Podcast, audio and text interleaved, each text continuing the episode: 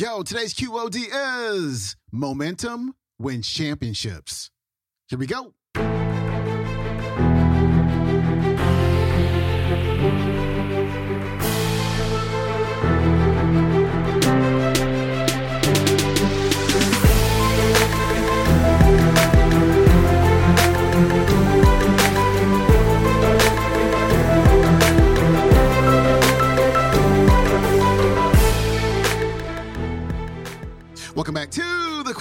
Show. I'm your host, Sean Croxton of SeanCroxton.com. We've got Ed Mylett back on the show for your Motivation Monday. And today, he's talking about something that's so important if you want to be successful momentum. You got to build momentum. I challenge you this week because it's Monday to sit your butt down and do the work. Just commit to it. Three hours a day, four hours a day, to sit down and do it. And then do it the next day and do it the next day. Just go on little sprints. And what you'll find is on Thursday morning, you're going to be like, oh, I want to do that again because it feels good.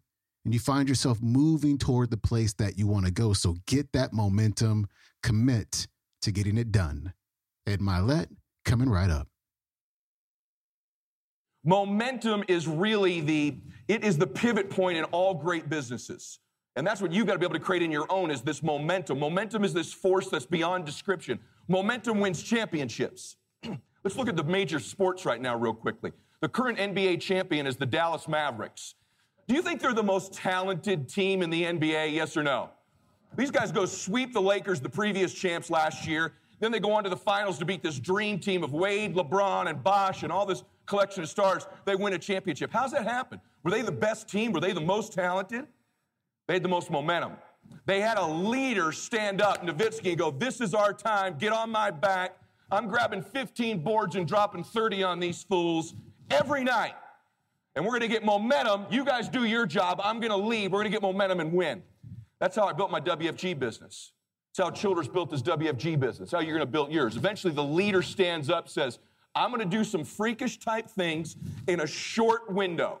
Not forever, but I'm going to do some big things in a short window that's going to generate momentum. I'm going to become magnetic. And through that momentum, my little team that's weaker and not as talented defeats larger teams that are bigger and more talented. That's how sports works. Uh, NASCAR, Tony Stewart just won. He backed into the chase. He was the number nine guy into the chase. He hadn't done anything all year. Gets in the chase, gets momentum, wins it. Baseball, the current World Series champs, the St. Louis Cardinals. They were nine games out with 30 days to go to even get into the playoffs. Isn't that amazing? They qualify on the last day of the playoffs. They're down to their last strike twice, and they beat the Phillies, who are loaded. Then they go beat the Rangers with a payroll larger than theirs, win the World Series. How do they do it? Momentum. Green Bay Packers won the Super Bowl last year. They didn't even win their own division. They made the playoffs in the last game of the season. They backed in. Rodgers stands up, says, Get on my back. I'm going to be the best quarterback in these playoffs. I'm not going to throw a pick. I'm going to throw more touchdowns than any quarterback in these playoffs. We're going to generate momentum. Every game was a road game. They won them all, won the Super Bowl. Momentum is this force that years later you stand up, go, I'm a multimillionaire. And you can't even explain why.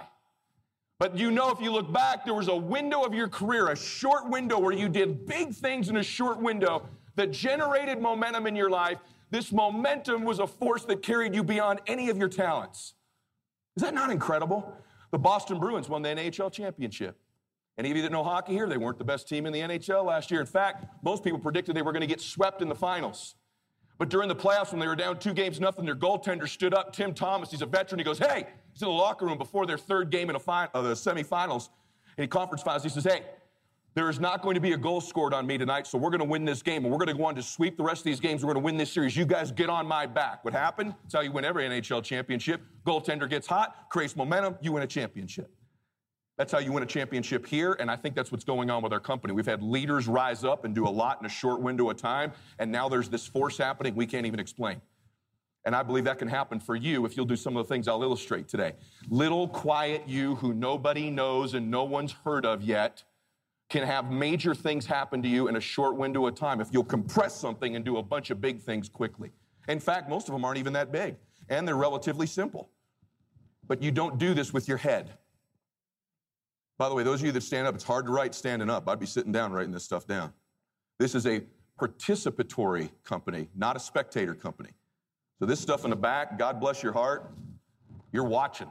That's an indication you're not ready to play, quite candidly. I'd grab a seat as soon as you can, unless you're pregnant, and I know the guy in the back with the striped shirt probably ain't pregnant, or you got a bad back. But you don't win in business. I'm glad all of you reacted. Thank you. You don't win in business with your head. You don't. I'd like to tell you you did because then all the smart people would have all the money. But I know a bunch of smart people who don't have any money. In fact, I belong to a club in the desert. I joined. It's my dream to join. I think it's the most exclusive club in the country, at least financially. I know it is. It's called the Madison Club. I name drop on you to give you an idea. I joined this club for one reason. I wanted to change my identity. I wanted to upgrade my associations. So I joined this particular golf club. I'm not even going to get into tell you how much it costs because I already belong to three other clubs. But this is a multi-million dollar commitment. It's a six-figure annual commitment. It's a pretty special place. We're relegated to 200 members only. So when you roll up to the driving range at my club there, and I tell you this to illustrate the point I'm about to make. You roll up to our driving range, pretty interesting place. Clooney's a member. Wahlberg's a member. Stallone's a member. Ray Romano's a member. Jim Rome from the radio. Phil Mickelson. Fred Couples. Hunter Mahan. Anthony Kim. Members. Anthony Robbins just joined two weeks ago, played in front of me. Worst, slowest golfer of all time. Okay? He's six foot eight and he plays with regular sized clubs. Poor dude is like this when he's hitting shots. My son and I, who's 10, are pushing him the whole day. It was hilarious. Um, Phil Knight from Nike. Mozilo from Countrywide. He was just on 60 Minutes three weeks ago. um, Nordstrom. Uh, Jerry Yang from Yahoo is my next door neighbor, actually. John Elway. John and I belong to three clubs together Gawser, Madison, and BlackRock. So I see John too much for my own good because he's a really good player. John has a lot of my money, by the way, just so you know that he's one on the golf course. Uh, Tom, and G- Tom Brady and Gisele joined last summer. Uh, it's a, Rafael Nadal, Pete Sampras. It's a pretty incredible place. And then uh, me, WFG guy. What's cool about it is when you go play golf with Jerry Yang, who founded Yahoo, or Phil Knight, who's at Nike, or Phil Mickelson, who's a professional golfer, you don't spend a lot of time going, hey, Phil, what do you do? Right? I mean, everybody kind of knows. Right? You know, you don't ask them that. You don't ask Ray Romano, hey, Ray, how'd you make your money? Everyone kind of knows. Everybody loves Raymond, right? So, what's, what is good about that is when you got 10 or 12 regular guys like me, we get to talk about what we do for four and a half hours. We end up in a golf cart, and I'm not letting them out until they're impressed. Here's what I found the more successful somebody is, the more they're turned on by our business model, the more they understand the moment here. You ought to, Jerry just resigned from the board of Yahoo last week. Jerry Yang did. He was a billionaire when he was 28, by the way. And the more and more, if you bump into him at an airport, you ought to ask about WFG because he's heard about it like nine million times, right? But he thinks our model's incredible. Let me tell you why our model's so incredible when you talk to somebody who's successful and you have that kind of a conversation. You know the one you're afraid to talk to who would actually be the most interested?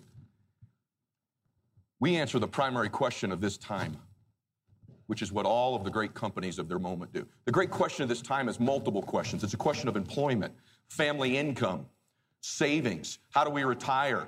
How's the country going to recover from this recession? How does the company get hope and dreams again in their life? We answer all of those questions simultaneously as one organization. We are the answer to the primary question of this decade and maybe the next two decades. And so, for that reason, that gives us this force behind us that most people can't comprehend or understand. But when they do hear it, they're wowed and they're impressed. You don't win in business with your head. You win in business with your heart. You win with passion. You win with emotion. And by the way, you can convey emotion many different ways. Jerry's as quiet as they get. Phil's a little bit, Phil Knight's a little kind of an extravagant guy. Tony's over the top passionate when you meet him, right?